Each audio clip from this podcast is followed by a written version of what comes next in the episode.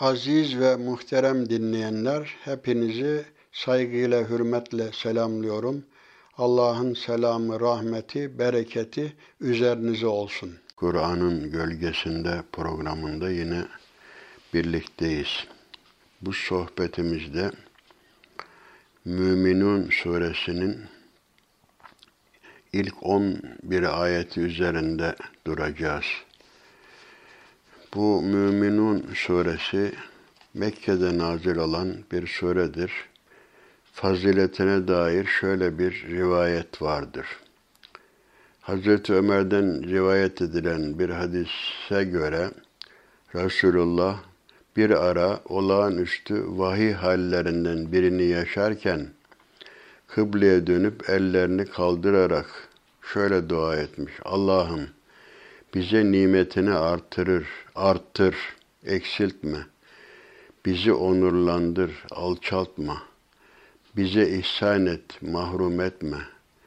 Bizi seçkin kıl, düşmanlarımıza karşı zayıf duruma düşürme. Bizden hoşnut ol ve bizi senden hoşnut kıl diye dua ettikten sonra şu anda bana on ayet indi.'' Kim bu ayetlerin gereğini yaparsa cennete girecektir buyurmuş ve ardından da bu surenin ilk 10 e, ayetini okumuştur. Evet burada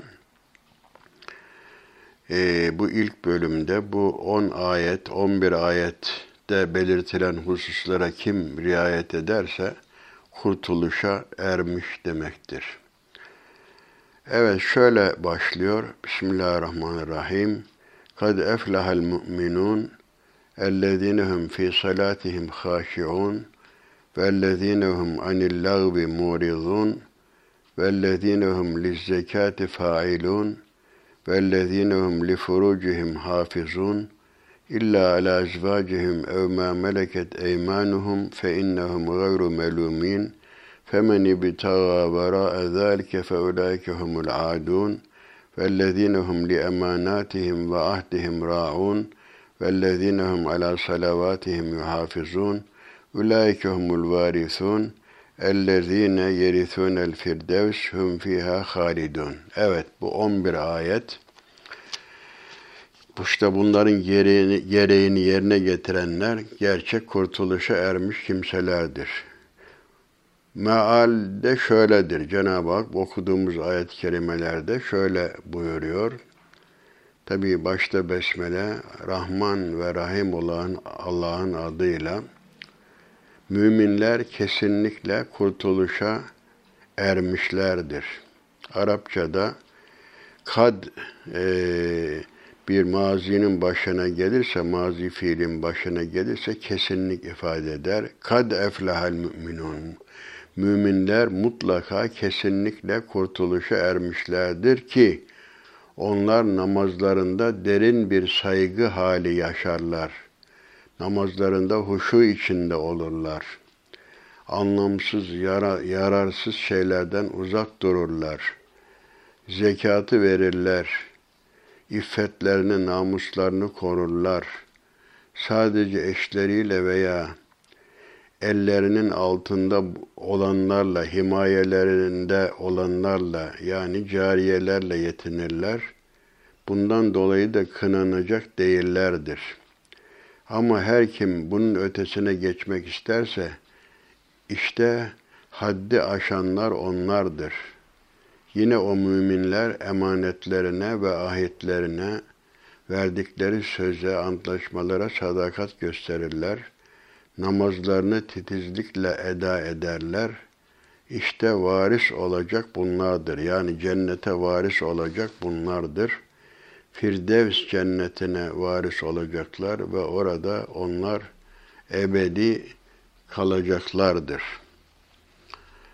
Evet, bu bölümde 11 ayette İslam'ın ibadet ve ahlak alanlarında vazgeçilmez saydığı ilkelerin yanı sıra mümin kavramının içerdi, içeriğini özetlemekte kadın olsun erkek olsun ben müminim, Müslümanım diyen her insanın bu ifadesinin anlamlı hale gelebilmesi için yani gerçek mümin, Müslüman olduğunun ortaya çıkması için kendisinden beklenen hayat, yaşam modeli ortaya konmaktadır. Yani bir insan nasıl gerçek Müslüman olur? Ben Müslümanım diyen insanın özellikleri nelerdir? Kadın olsun, erkek olsun bu kuru sadece ben Müslümanım demek meseleyi çözmez. Hani bir insan Müslüman olmak için La ilahe illallah Muhammedur Resulullah bunu söylemesi lazım ama bunu söylemekle bir bakıma bir irade beyanıdır bu. Müslümanlığa girdiğini beyan etmektedir. Ama bunu söylemekle her şey tamam olmuş değildir. Müslüman olmaya başlamış demektir. Bir hani vatandaşlığa geçmek gibi İslam tebaiyetine geçme hadisesidir şehadet. Ondan sonra tabi kendisini vahyin ışığında geliştirmesi gerekir.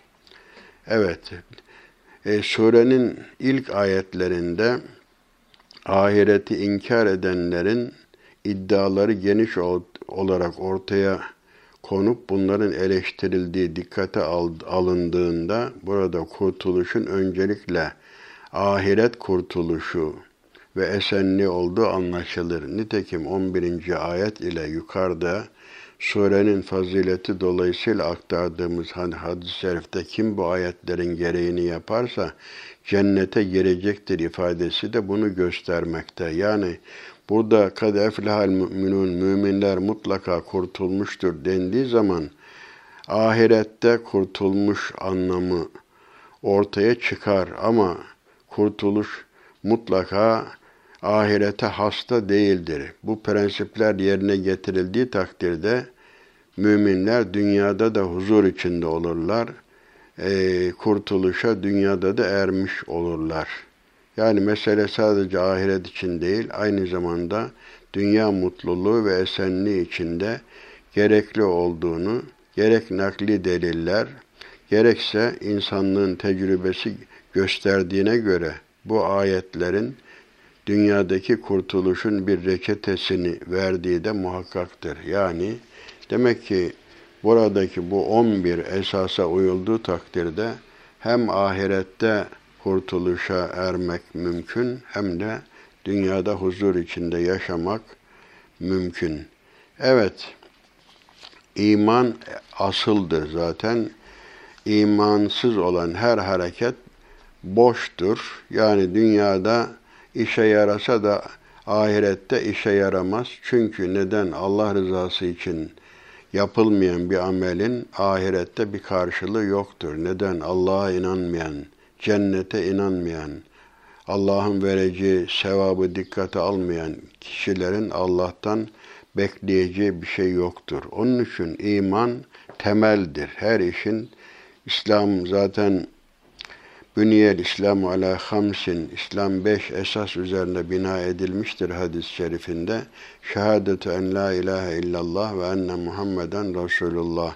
Birincisi bu temeldir çünkü Allah'tan başka ilah olmadığına ve Hazreti Peygamber'in onun kulu ve elçisi olduğuna inanmak temeldir. İbadetler bunun üzerine bina edilir. Şimdi burada imandan sonra namaz zikredilmiştir. Ellezinehum fi salatihim haşiun. Evet bu huşu namazda derin saygı hali yaşamak. Kurtuluşun imandan sonraki ilk şartı olarak gösterilmiştir. Daha yakından bakıldığında bu ayette kurtuluşun şartlarından ikisine işaret edilmektedir. Evet namaz ve huşu Bununla birlikte asıl vurgunun derin saygı diye çevrilen huşu kavramının mı ön plana çıkmaktadır. Huşu kulun e, Taberiye'nin ifadesine göre kulun namaz kılarak Allah'a itaatini, saygısını sergilemesi, namaz kılmak suretiyle Allah'ın rızasını, emrini yerine getirmesi şeklinde açıklamıştır ayetin ifadesindeki asıl tanımlayıcı ve saygı huşu Taberi'nin açıklamasına göre tezellül, hudu kavramıdır. Kuşkusuz namaz İslam'ın temel ibadetlerinden biri ve kulun Allah'a yönelişinin, onunla birlikteliğinin en canlı ifadesidir. Fakat sembolik yönü de e, vardır namazın. Bu manevi derinliği kazanabilmesi için bedeni hareketler e, yanında tabii esas konsantre olmak, odaklanmak, evet huşu içinde olmak asıldır. Dilin ayet ve duaların lafızlarını okuması yeterli değildir. Bu şekli kalıpların kalpteki kulluk niyeti ve bilinci ile bütünleştirilmesi, Allah'a saygı şuuruyla anlamlı hale getirilmesi gerekir. İbadetin ve özellikle namazın bu ruhi ve manevi boyutu, Kur'an dilinde huşu, takva gibi terimlerle ifade edilmiştir. Burada huşu kavramı ayrıca itikadi ve ahlaki bir anlamda taşımaktadır. Çünkü Allah'a inanmayanın ona huşu ile yönelmesi beklenemez.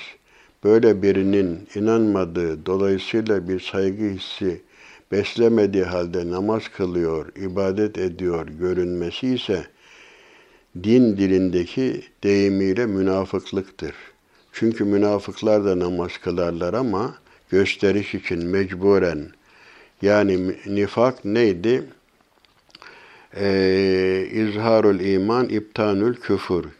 Kafirliğini gizliyor, Müslüman gözüküyor. Bu da ya bir menfaat için veya bir korkuyu def etmek için. İki yüzlülük, riyakarlık, münafıklık ise dini konularda için ve dışın özün ve sözün birbirine uymamasıdır. Dolayısıyla tam bir ahlak bozukluğu ve erdemsizliktir. Sonuç olarak ayette ibadetin kurtuluşa götürebilmesi için hem şeklinin hem de muhtevasının içeriğinin önemine işaret edilmiş bulunmaktadır. Tabi burada e, münafıklar mesela ve izâ kâmû ilâs salâti kâmû küsâlâ yurâûnen nâse ve lâ yedkürûnallâhe illâ kalîlâ. Onlarda huşu yok çünkü inanmıyorlar. Onlar namaza kalktıkları zaman üşene üşene kalkarlar ve gösteriş için namaz kılarlar. Ama mümin ise esas duruşta çünkü salat sıla alaka demektir e, kulun Allah'ın huzurunda bir nevi kulluk sözleşmesini yenilemesi demektir. Hem de günde beş defa olması da anlamlıdır. Yani dünya işleriyle meşgul olurken gaflete düşer, Allah'ı unutur. Hemen belli bir süre sonra tekrar toparlanır, abdestle başlar, Allah'ın huzuruna durur. Ya Rabbi ben senin kulluğuna devam ediyorum, seni unutmadım.'' der ve iştenlikle Allah'ın huzurunda ona saygısını ifade eder. Şimdi bu huşuyla ilgili olarak şöyle bir rivayet var. Bu ruhul beyanda Bursevi Hazretleri rivayet etmiş. Ee, bu rivayete göre Resulullah namaz kılan birini sakalıyla oynarken görmüş ve şöyle demiştir. Bunun kalbi e, huşu içinde olsaydı organları da huşu içinde olurdu. Başka bir hadis-i şerifte şöyle buyurulmuştur. Kul namaza durunca şüphesiz o Allah'ın huzurundadır. Bu sebeple sağa sola baktığı zaman Allah ona şöyle buyurur. Kime bakıyorsun? Benden daha iyi birine mi? Ey Ademoğlu bana dön çünkü ben baktığın kişilerden daha hayırlıyım. Tirmizi'de bu hadis-i şerif edep bölümünde şu lafızlarla tahric edilmiştir. Namaz kılarken sağa sola bak bakmayın. Şüphesiz Allah namazda sağa sola bakmayan kula iltifat eder.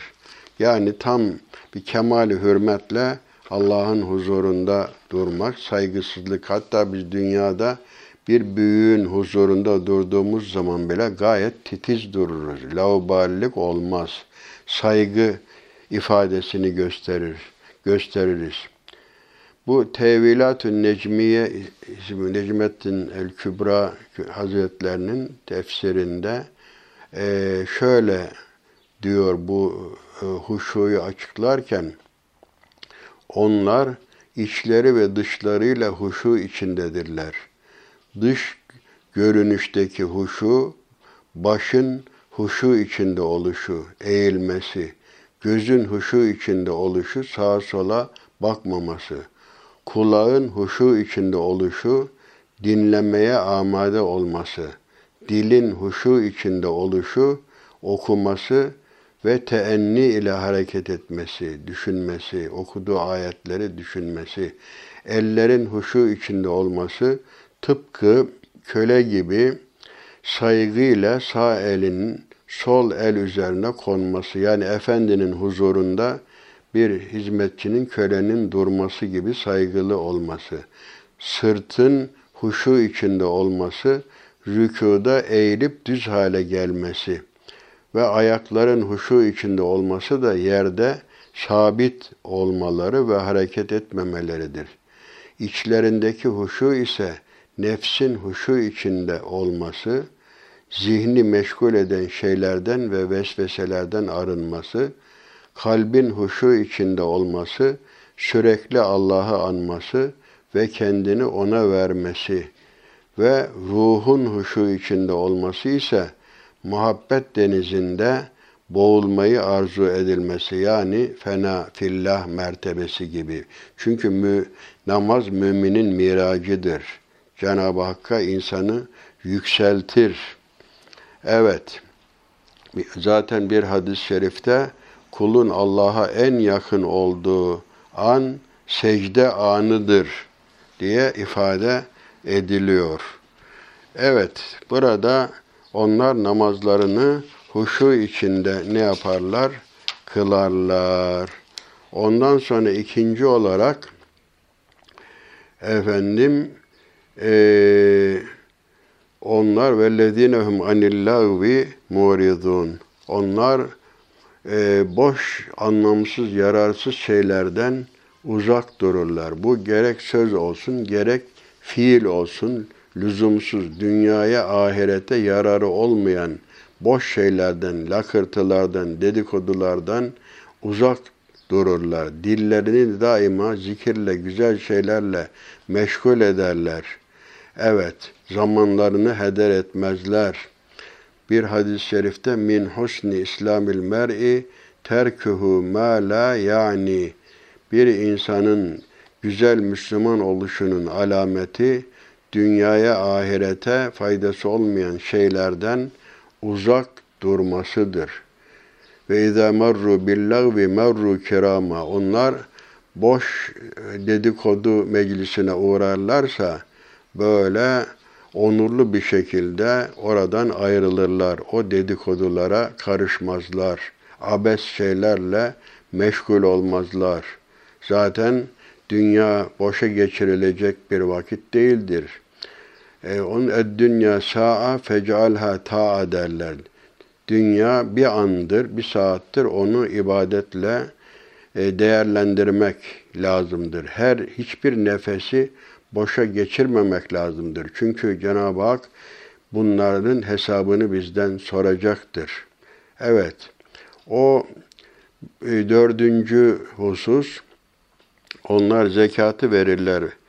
وَالَّذ۪ينَهُمْ لِزَّكَاتِ failun. Burada zekat verirler. Tabi zekat kantaratül İslam. İslam'ın köprüsü. Yani namaz Allah'la kul arasındaki irtibat, zekat ise insanlarla, fakirlerle, zenginler arasında köprüdür. Evet, İslam'ın temel esaslarındandır. Zekat arınma manasına da gelir ve taharet temizlenme manasına da gelir. Zekat e, bereket manasına zeka efendim yani zekat verildiği zaman mal hem temizlenmiş olur hem de bereket kazanmış olur. Ayrıca zekat insanı da temizler. Yani cimrilik hastalığından kurtarır, onu cömert hale getirir. Şimdi burada zekat verirler diye ifade ediliyor ama Allah rahmet eylesin bizim Ahmet Muhtar hocamız vardı. Kendisini rahmetle yad ediyoruz. Bu ayette de zaten bu mana anlaşılıyor. وَالَّذ۪ينَهُمْ لِزَّكَاتِ failun. Onlar zekat vermek için çalışırlar.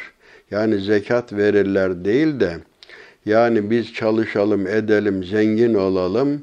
Ondan sonra zekat verelim. Zekat verecek konuma gelmek için canla başla çalışırlar. Zengin olmak isterler. Zaten zekat verin dendiği zaman zengin olun demektir. Çünkü fakir zekat veremez.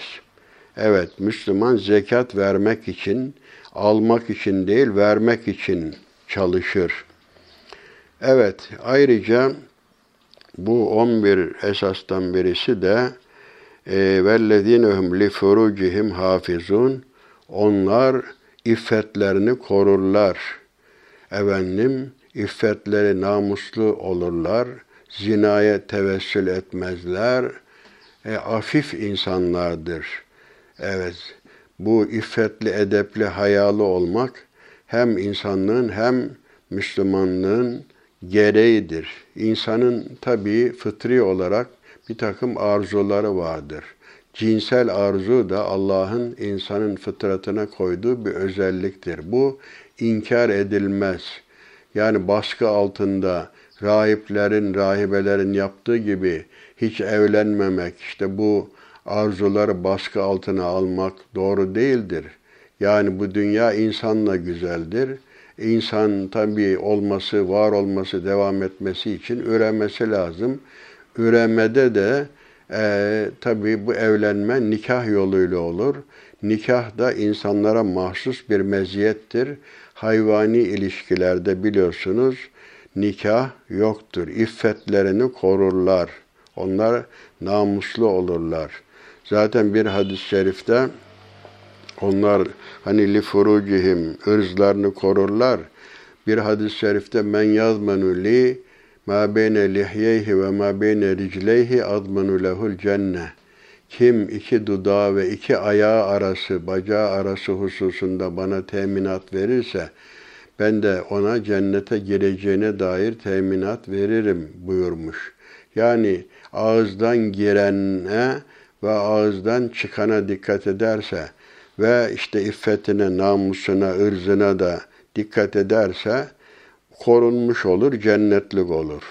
Bunlar bu fıtri ihtiyaçlarını, cinsel arzularını sadece eşleriyle veya ellerinin altında olanlarla, cariyelerle yetinirler. Tabi eşler, bu da zevç kelimesi hem erkek için geçerlidir Arapçada hem kadın için eş demektir çünkü zevç. Tabi e, cariye meselesi zaten bugün söz konusu değildir. Bu İslam'ın indiği dönemde bu bir vakadı. Dünya genelinde de işte harp neticesinde elde edilen işte erkekler köle, kadınlar cariye. Bunlar e, sahipsiz olduğu için bunlara uygulanacak, esirlere uygulanacak şey ya fidye alınır ya mübadele edilir veya çalıştırılır. Hani zaten bu cariyelerin e, esir olarak eşleri varsa o eşlerinden ayrılmazlar. Bunların da İslam fıkhında e, bunların haklarıyla ilgili detay vardır ama bugün için bu cariye söz konusu değildir. Cariye söz konusu değil ama maalesef günümüzde insanlar bu ahlaki kurallara uymuyorlar. Eşleriyle, helal olan eşleriyle yetinmiyorlar. Efendim cariye olmasa da işte bir takım dost dedikleri aslında düşman olan efendim işte metres vesaire ile gayrimeşru ilişkiye giriyorlar ki bu da böyle edebe, hayaya, iffete yakışmayan hususlardır. Evet, kim meşru yoldan bu cinsel arzularını tatmin ederse onlar bundan dolayı kınanmazlar. Neticede bu cinsellik Allah'ın insan fıtratını yerleştirdiği bir e, unsurdur, bir gerçektir. E bu da lazımdır tabii. Biz melek değiliz. Hani bu arzuların meşru yoldan giderilmesi lazım. Bir de insan neslinin devam etmesi lazım. Ama her kim bunun ötesine geçmek isterse işte o haddi aşanlardandır. Yani meşru evliliğin dışında gayri meşru işte zina dediğimiz ayet-i kerimede la takrabu zina ona yaklaşmayın. İnnehu kâne fahişe ve sâe sebîle. O bir edepsizlik, hayasızlık, ne kötü bir yoldur. Evet, neslin, e, nesebin en büyük düşmanı zinadır. Aileyi yıkan temel bir nevi dinamittir. Onun için iffetli yaşamak Müslümanın e, görevidir. Evet, buradaki gerçek kurtuluşa eren müminlerin kim olduğu anlatılırken işte bunlar sayılıyor. Sekizinci olarak yine o müminler emanetlerine ve ahitlerine sadakat gösterirler. Bu ister Allah'a verdikleri söz olsun, ister kendi aralarında kullara verdikleri söz olsun. Allah'a verdikleri söz nedir? İşte elestü bir rabbüküm ben sizin Rabbiniz değil miyim? Evet, kalu bela, evet Rabbimizsin. Yani bu kulluk sözleşmesidir. Bu ruhlar aleminde olmamış olsa bile Allah insanı yaratırken potansiyel Müslüman olarak İslam fıtratı üzerine yaratmıştır. Önüne deliller sermiştir, tabii deliller. Bunun da yetinmemiş, akıl vermiş, peygamber göndermiş, kitap indirmiş. Dolayısıyla yani kulun birinci vazifesi Allah'a e, ibadet etmek, onu tanımak, ona kul olmaktır. Bu en önemli e, emanettir. Evet. Kullara e, verdiği sözü, kendisine teman, emanet edilen şeyleri de koruması gerekir. Çünkü emanete hıyanetlik yapmak müminin değil, münafığın vasfıdır. Biliyorsunuz ayetül münafiki selâsün, münafığın alameti üçtür. Ee, e, İzâ haddese kezebe ve izâ vaade ahlefe ve izâ tümine hâne. Evet konuştuğu zaman yalan söyler, vaat ettiği zaman sözünde durmaz ve emanete hainlik yapar. Evet, Müslümanlar demek ki verdikleri söze e, sadık kalırlar. Kendilerine güvenmeyen kimsenin imanı da kendilerine güvenilmeyen kişilerin imanı la imane limen la emanete lehu hadis-i şerifte ifade ediliyor. Bakın yukarıda namaz anlatıldı. Onlar ellezinehum fi salatihim haşiun. Namazı huşu içinde kılarlar. Bakın burada da namazlarını titizlikle eda ederler. Hani bu Maun suresinde an salatihim sahun yani gafil olmazlar, aksatmazlar. Namazları titizlikle hani bir namazı eda edince öteki namazı beklerler. Çünkü zaten ayet-i kerimede ya eyyühellezine amenü istayinu bis sabri ve sala siz namazla ve sabırla bazıları oruç diyorlar bunu Allah'tan yardım dileyin. Peygamber Efendimiz Aleyhisselatü Vesselam böyle bir sıkıntıya düştüğü zaman huzur bulmak için hemen namaza koşarmış. Bilal Habeşi'ye e, ya ezzin ya Bilal erihna ezan oku da şu bizi bir rahatlat dermiş. Evet işte bu e, şartları yerine getirenler, burada e, belirtilen hususlara riayet edenler işte varis olacak bunlardır. Yani cennete varis olacak bunlardır. Evet Firdevs cennetine varis olacaklar ve orada onlar ebedi kalacaklardır. Evet, burada tabi bu hususların detayı vardır. Mesela vellezinehum anillâhi muridun anlamsız, yar, ya, yararsız diye çevrilen bu lağv kelimesi sözlükte boş ve anlamsız söz, davranış anlamına gelir. Taberi'nin belirttiği gibi kelime burada Allah'ın kullarında görmek istemediği her türlü boş ve yanlış, batıl tutum ve davranışları ifade etmektedir. Mümin bunlardan uzak duracaktır. Hasan-ı Basri bu kelimeyi bütün günahları içeren bir kavram olarak daha geniş bir muhtevada açıkladığı e, bildirilmektedir. Yani lağv e, yasak olan, boş olan, Allah'ın istemediği her fiil demektir. Evet, tabi bu zekat meselesi, bu vellezinehum zekati failun, onlar zekat verirler veya bizim ifade ettiğimiz gibi onlar zekat vermek için, zengin olup zekat vermek için çalışırlar. İşte bu ayet Mekki olduğu halde burada zekat kelimesi geçiyor. Mekki olan bu surenin inmesinden sonra Medine'de farz kılınmıştır esas zekat. Şu halde burada zekat kelimesi geniş anlamıyla sadaka yerine kullanılmış olabilir. Kur'an-ı Kerim'de zekat ve sadaka kelimelerinin zaman zaman birbirlerinin yerine kullandığı görülür. Nitekim farz olan zekatın kimlere verileceğini açıklayan ayette de zekat yerine sadaka kelimesi kullanılmıştır. Bu Tevbe suresinin 60. ayetinde İnnemü sadakatu lil fukaray vel mesakin. Bu orada sadaka buradaki sadaka sıdkı ifade eder. Müslümanın samimiyetini yani sadaka kavramı zekat kavramında içine alır. Yani burada Medine'de bu ayet sure nazil olmasına rağmen burada zekat da esas farz olan zekat Medine'de e, farz kılındığına göre burada bahsedilenin normal sadaka, nafile sadakalar olarak anlaşılması mümkündür. Evet, zekat ibadeti Medine'de farz kılınmakla birlikte Mekke döneminde inen ayetlerde de sadaka, zekat, infak, ihsan, itham gibi kelimelerle Müslümanlar mali yardımlaşmaya teşvik edilmekte.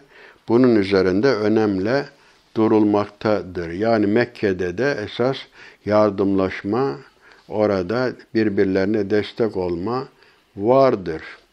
Tabi iffetin korunması ile ilgili ayet-i kerime bunu mealen ifade etmiştik. وَالَّذ۪ينَهُمْ لِفُرُوجِهِمْ hafizun. Bunlar dediğimiz gibi hem erkekleri hem kadınları kapsamaktadır. Zevç bu e, eş anlamınadır. Efendim e, burada İslam'da hayatın çeşitli alanlarına dair pek çok düzenleme, Kur'an ve sünnette ortaya konan genel ilkeler, hedefler, e, çeşitli ifadelerle çerçevelenmiş, e, efendim ihtiyaçlara, zaman ve şartlara göre İslam toplumunun takdirine bırakılırken bazı hususlarda detaya girilmiştir. Mesela evlenme ve aile ilgili belli başlı hukuk düzenlemelerin doğrudan Kur'an tarafından belirlenmiş olması, İslam dininin iffeti korumadaki duyarlılığının bir ifadesidir. Bu daha evvelki bir sohbetimde de ifade etmiştim. Bazı şeyler insanların, zamanın, şartların durumuna göre insanların takdirine bırakılmış ama insanların suistimal edebileceği hususlarda detay vardır. Mesela muharremat dediğimiz kimlerle evlenilmez bunun detayı geçiyor. Efendim mesela miras konusunda detay vardır. Aile konusunda da detay vardır. Çünkü bu hususlarda Cenab-ı Hakk'ın hüküm koyması lazım. Aksi halde insanların keyfine bırakılırsa burada suistimale gidilebilir. Onun için Cenab-ı Hak burada bu aile e, hukukuyla ilgili, aile düzeniyle ilgili esasları vaaz etmiştir. Evet bu duyarlılık zamanla İslam toplumlarının genel ahlak ve iffet telakkilerine de yansımış. Bu toplumların karakterlerini belirleyen aile, namus ve iffet anlayışının oluşmasına zemin hazırlamıştır. yani bizi batı toplumlarından, gayrimüslim toplumlarından ayıran özelliklerinden birisi de zinadan uzak durmamız, aile hayatımızın güçlü olması. Ama maalesef bugün toplumun temeli olan aile hayatı bizde de sarsıntı geçirmektedir. Evet, bununla birlikte son sondaki e, ahlak ve fıkıh kitaplarında bu hususta aşırıya kaçan bir hassasiyetin geliştirildiği, fitne, seddi, zerai, tazir gibi kavramların bazen amacın dışına taşırıldığı, yani bu şeyde çok İslam biliyorsunuz denge dinidir. E, ve kederlike cealnakum ümmeten vasata dengeli. Bu haramlar, helallar konusunda da hani aşırı sofu olacağız diye çok şeye ölçülerin dışına çıkmamak lazım. O meşhur işte hani üç kişi geliyor Ayşe validemize Resulullah'ın ibadetini soruyor. İşte onun namaz kıldığını, bazen kıl, kıldığını yani da farz namazların dışında bazen oruç tuttuğunu, bazen hanımlarıyla beraber olduğunu söyleyince e, o peygamberdir. Biz daha fazlasını yapacağız. Kimisi biri demiş ben evlenmeyeceğim, ben hep oruç tutacağım, ben hep namaz kılacağım. Bu yani bir ölçülere, Allah'ın belirttiği ölçülere uymak kafidir. Hiç kimse Hazreti Peygamber'den daha takvalı, daha sofu olamaz. Yani Kur'an'ın esas aldığı iffeti koruma hedefini taşan aşırı bir anlayışla hayatın doğal gelişiminin e, kısıtlanmaması lazım. İşte rahiplerin, rahibelerin yaptığı gibi e, Allah'ın insan fıtratına koyduğu bu arzuları yok etmeye çalışmamak, bunları helal yollardan gidermeye çalışmak gerekir. Evet, bu zihniyet giderek daha çok kadınların aleyhine baskı uygulamalarının süreklilik kazanmasına buna bağlı olarak bazı ahlaki sapmalara, olumsuzluklara zemin hazırlam. Hani zaten ma tecaveze haddehu inkalebe zıddahu bir şeyde aşırılık olursa bu aşırılık zıttına inkalab eder. Evet, e, Kur'an'da ve diğer temel İslami kaynaklarda kadın olsun, erkek olsun her Müslümanın cinsel ihtiyacını karşılamada kendi eşiyle yetinmesi kesin bir hüküm olarak konulmuş. Bu hükümlerle çelişen her türlü uygulama gayrimeşru kabul edilmiş, aykırı davranışlar için ağır yaptırımlar getirilmiştir. Evet, bunların dışında İslam'ın geç, geçmişten devraldığı efendim hani bu cariyelik meselesi zaten bugün için söz konusu değildir. Onun için e, İslam'ın hedeflerine uygun olarak günümüzde kölelik kurumu ortadan kalktığı için bu konuyla ilgili artık hükümlerin uygulanmasına da fiilen ihtiyaç kalmamıştır. Evet, burada emanet dediğimiz gibi açıkladık. Bu Allah'a verilen e, sözü yerine getirmek ahdi, kullara verilen sözü yerine getirmek ve emanetlere hıyanetlik yapmamak.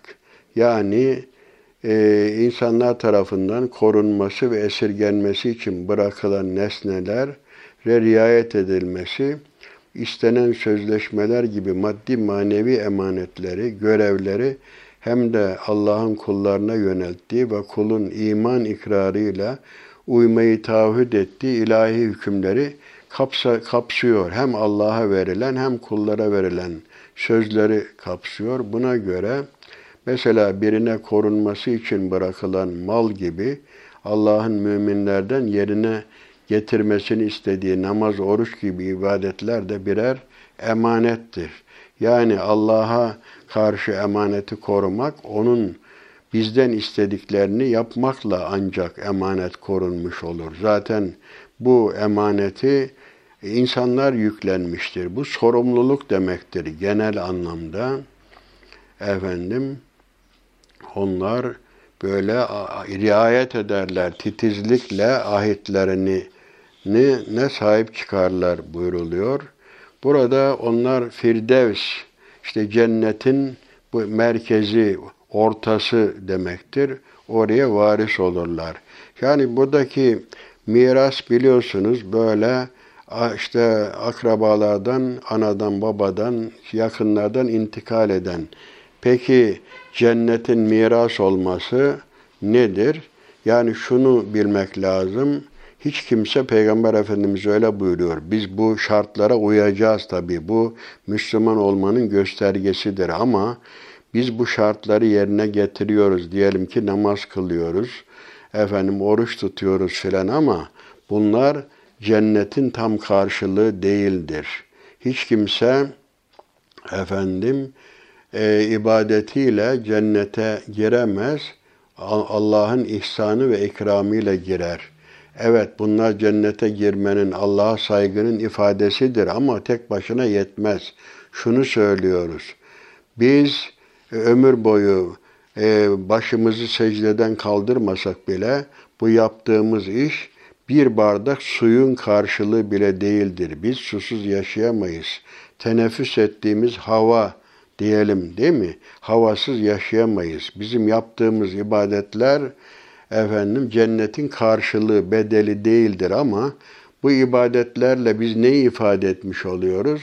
Allah'a saygımızı ifade ediyoruz. Ya Rabbi sen bizim yaratıcımızsın. E sen bize bunca nimetleri ihsan ettin.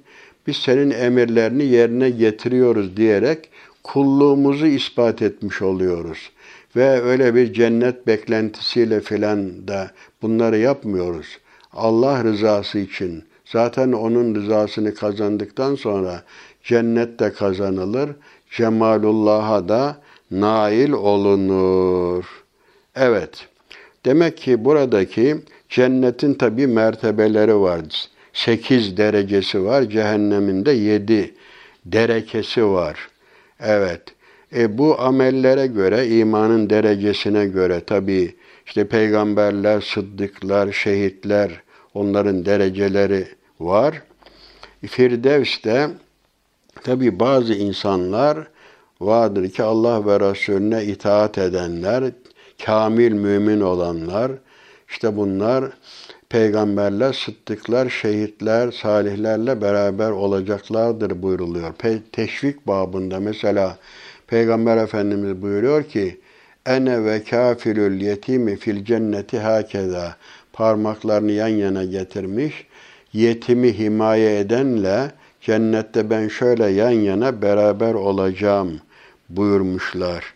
Ahirette her insanın bir biri cennette, biri de cehennemde olmak üzere iki yeri vardır. İnkarcılar, kafirler ölünce cehenneme atılacakları için müminler cennetteki kendi makamları yanında inkarcılar için hazırlanmış olan makamlara da varis olacaklar. Hadis-i şerifte böyle buyruluyor. Yani onlar hani herkesin e, cennette yeri var. Kafirlere de ayrılmış. Çünkü onlar da doğuştan Müslüman fıtratı üzere yaratılmış. Onlara ayrılan yere onlar kafir oldukları için giremiyorlar. Ama Müslümanlar onların yerine ne yapmış oluyor? Varis olmuş oluyorlar. Sonra bu ayet-i kerimelerden sonra e, şöyle buyuruluyor. Cenab-ı Hakk'ın kudretini, insanın bakın cennete layık olan veya cehennemlik olan insanın nasıl oluştuğu, yaratıldığı hususuna geçiliyor.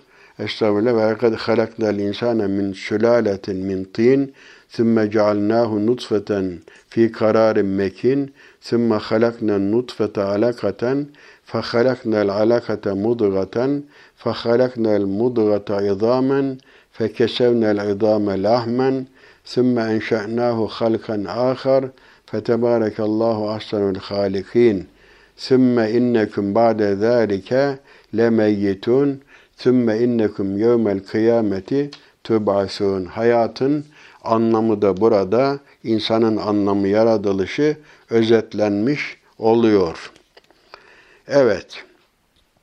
Gerçek şu ki biz insanı çamurdan alınmış bir özden yarattık. Burada sülale mintin yani bir süzülmüş demektir sülale. Burada Hazreti Adem'in efendime şeyden çamurdan yaratılmış, topraktan yaratılmış olması söz konusu olduğu gibi insanın da topraktan, hepimizin topraktan yaratıldığı da söz konusudur. Şimdi affedersiniz. Bu bölümde yani insanın topraktan süzülmüş olan bir özden yarattık denmesi biliyorsunuz insan e, gıdasız yaşayamaz. Bu gıdaların da e, elde edildiği yer topraktır. Bizim aldığımız gıdalarda neticede hazmediliyor. Neticede bu sperm dediğimiz olay nereden meydana geliyor? Topraktan aldığımız gıdalarla meydana geliyor. Yani e, biz insanı işte çamurdan alınmış bir özden yarattık. Topraktan alınan gıdaların hulasasıdır. Sperm dediğimiz olay budur. Şimdi bu şöyle e, ifade edilebilir. Çamurdan alınmış öz diye bu tercüme edilen bu kısım e, sülale kelimesi sözlükte bir şeyin içinden çekip çıkarılan nesne anlamına gelir. Burada ise toprakta bulunan ve insan bedeninin oluşmasına yarayan organik ve inorganik maddeler, besinler için kullanıldığı anlaşılmaktadır. Zira erkekte ve kadında üremeyi sağlayan unsurların sperm ve yumurtanın oluşması sonuçta beslenmeye bağlıdır. Şu halde sadece ilk insanın değil, diğer bütün insanların varlığının aslı da topraktandır. Hani diyor ya şair ve kullullezî fevkat turabi turabu. Toprağın üzerinde her şey topraktır. Biz de toprağız. Bedenimiz topraktan oluşuyor. Toprakta ne kadar element varsa bizim bedenimizde de o kadar var. Her şey aslına dönüyor. Bedenimiz toprak, toprağa dönüyor. Ruhumuz da ruhlar alemine dönüyor. Erkeğin sperminin, kadının rahim kanalında onun yumurtasını aşılamasından sonra insanın bu ilk maddesi ayette sağlam korunak deyimiyle ifade edilen ana rahmidir. Nutfe ile bu aşamadaki döllenmiş hücre, zigot kastedilmektedir.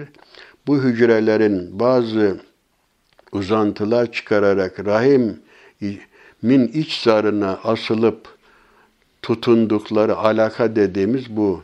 Bir iki gün bu vaziyette kaldıkları günümüzde elektro mikroskopla da gözlenebilmektedir. Taalluk, alaka, bağlantı demektir. Evet, işte hücrenin rahim cidarındaki bu asılı vaziyetine ayette kelimenin sözlük anlamına uygun olarak alaka denilmiştir. Evet, bu surette e, rahimde gelişmesini sürdüren embriyo önce e, mudga denilen şekilsiz, etimsi bir parçaya dönüşüyor. Zamanla kemikler oluşuyor. Kemikler, kas, damar ve sinirlerle bunlar da etle kaplanarak insan bedeninin oluşumu tamamlanıyor. Evet, bu ayetlerde topraktan, dolayısıyla toprakta beslenip büyüyen bitkilerden alınan besin aşamasından başlayarak ana karnında ete kemiğe bürünmesine, tam bir beden haline almasına varıncaya kadar her bir insanın biyolojik yaratılış ve oluşum süreci özetlenmiş oluyor burada. Böylece insan bir yandan bedeninin menşei yönüyle basit bir topraktır fakat öte yandan Allah'ın kendisine bağışladığı duyu, akıl gibi meleke ve özellikler sayesinde madde üstü bir yönü olan varlıktır. Ve nefaktu fihi min ruhi buyruluyor ya. Hani insanda iki türlü ruh, bir hayvani ruh, bir de ilahi ruh vardır. Cenab-ı Hak insana ben ruhumdan ona üfledim buyuruyor. İnsanı değerli kılan da budur. Nihayet onu bambaşka bir yaratık haline inşa ediyoruz şeklinde ifade ediliyor. Evet, insanın fizyolojik oluşum ve gelişimi yanında onu diğer canlılardan ayıran psikolojik ve manevi donanımında kazanıyor, eksiksiz, bağımsız bir kişilik halini alıyor. Bu ayetlerde bu ifade ediliyor. Ayette Allah'ın insanoğluna bütün bu ihsanları hatırlatmakta ve dolaylı olarak ondan yaratıcısını tanıyıp şükran borcunu yerine getirmesini istiyor ayet-i kerimede. İşte iman ederler, namaz kılarlar, zekat verirler. Evet, tabiattaki bütün canlılar içinde gerek biyolojik gerekse psikolojik yönden en gelişmiş canlı kabul edilen insan bilebildiğimiz kadarıyla Allah'ın dünyadaki en büyük eseri olduğu için bu ayetlerde insanın yaratılış serüvenini özetleyen ifadelerin ardından yüce yaratıcı yapıp e, yaratanların en güzeli olan Allah çok yücedir buyurarak adeta en güzel eseriyle övünmüş oluyor. Sonunda Allah'ın huzuruna döneceksiniz, hesap vermek üzere buyruluyor.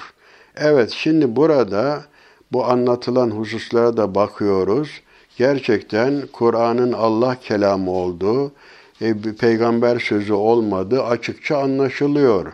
Şimdi insanın bu yaratılışı Hac suresinde de detaylı olarak anlatılıyor. Orada 5. ayette ey insanlar işte bu öldükten sonra dirilme hadisesiyle filan irtibat kurarak efendim orada ifade ediliyor. Öldükten sonra dirileceğinizden endişe ediyorsanız şunu unutmayın ki biz sizi topraktan, sonra nutfeden, sonra alakadan, sonra belli belirsiz et parçasından yarattık ki size kudretimizi açıkça gösterelim. Evet, ana rahimlerinde size şekil verdik. Hüvellezî yusavvirukum fil arham keyfe yeşâ. Allah dilediği şekilde ana rahimlerinde bize şekil vermiştir. Allah'ın bir sıfatı da musavvirdir. Tasvir eden, şekil veren, Allah herkese ayrı özellikler bahşetmiş, ayrı şekiller vermiş. Seslerimiz bile farklı, parmak izlerimiz bile farklıdır. Yani şunu diyorum, Hazreti Peygamber o zaman ilkokulda yok, okuma yazma bilenlerin sayısı bile azdı. E, tıp fakültesinde okumamış insanların yani insanın ana rahiminde ve halaknakum atvara başka bir ayeti sizi merhale merhale yarattık. Bunları bir ümmi peygamberin bilmesi mümkün müdür? İşte bütün bunlar da gösteriyor ki Kur'an-ı Kerim Allah kelamıdır. Bu günümüzde de tasdik edilen şunu da bilelim ki Kur'an-ı Kerim'de ne ifade edildiyse e, asla ilme ters düşmemiştir. Ama tahrif edilen İncil ve Tevrat'ta bazı hususlar tabi insanlar tarafından tahrif edildiği için ilimle ters düşmektedir. Ama Kur'an hakikatleri ilimle asla çelişmez. Bu da e, Kur'an'ın Allah kelamı olduğuna işaret etmektedir. İşte biz de bugün bu sohbetimizde Müminin suresinin bu o başta bilhassa 11 ayette belirtilen hususlara riayet edeceğiz. Hadis-i şerifte müjdelendiği gibi efendim o peygamber efendimiz işte dua etmiş, ellerini açmış. Şu anda bana 10 ayet indi. Kim bu ayetlerin gereğini yerine getirirse cennete girecektir buyurmuştur. İşte biz de bu ayetlerin gereğini yerine getirip cennete nail olalım. Cenab-ı Hak'tan niyazımız bizi bu kamil olgun müminler derecesine çıkarıp cennete nail olmayı cümlemize nasip eylesin diyor. Hepinizi Cenab-ı Hakk'a emanet ediyorum.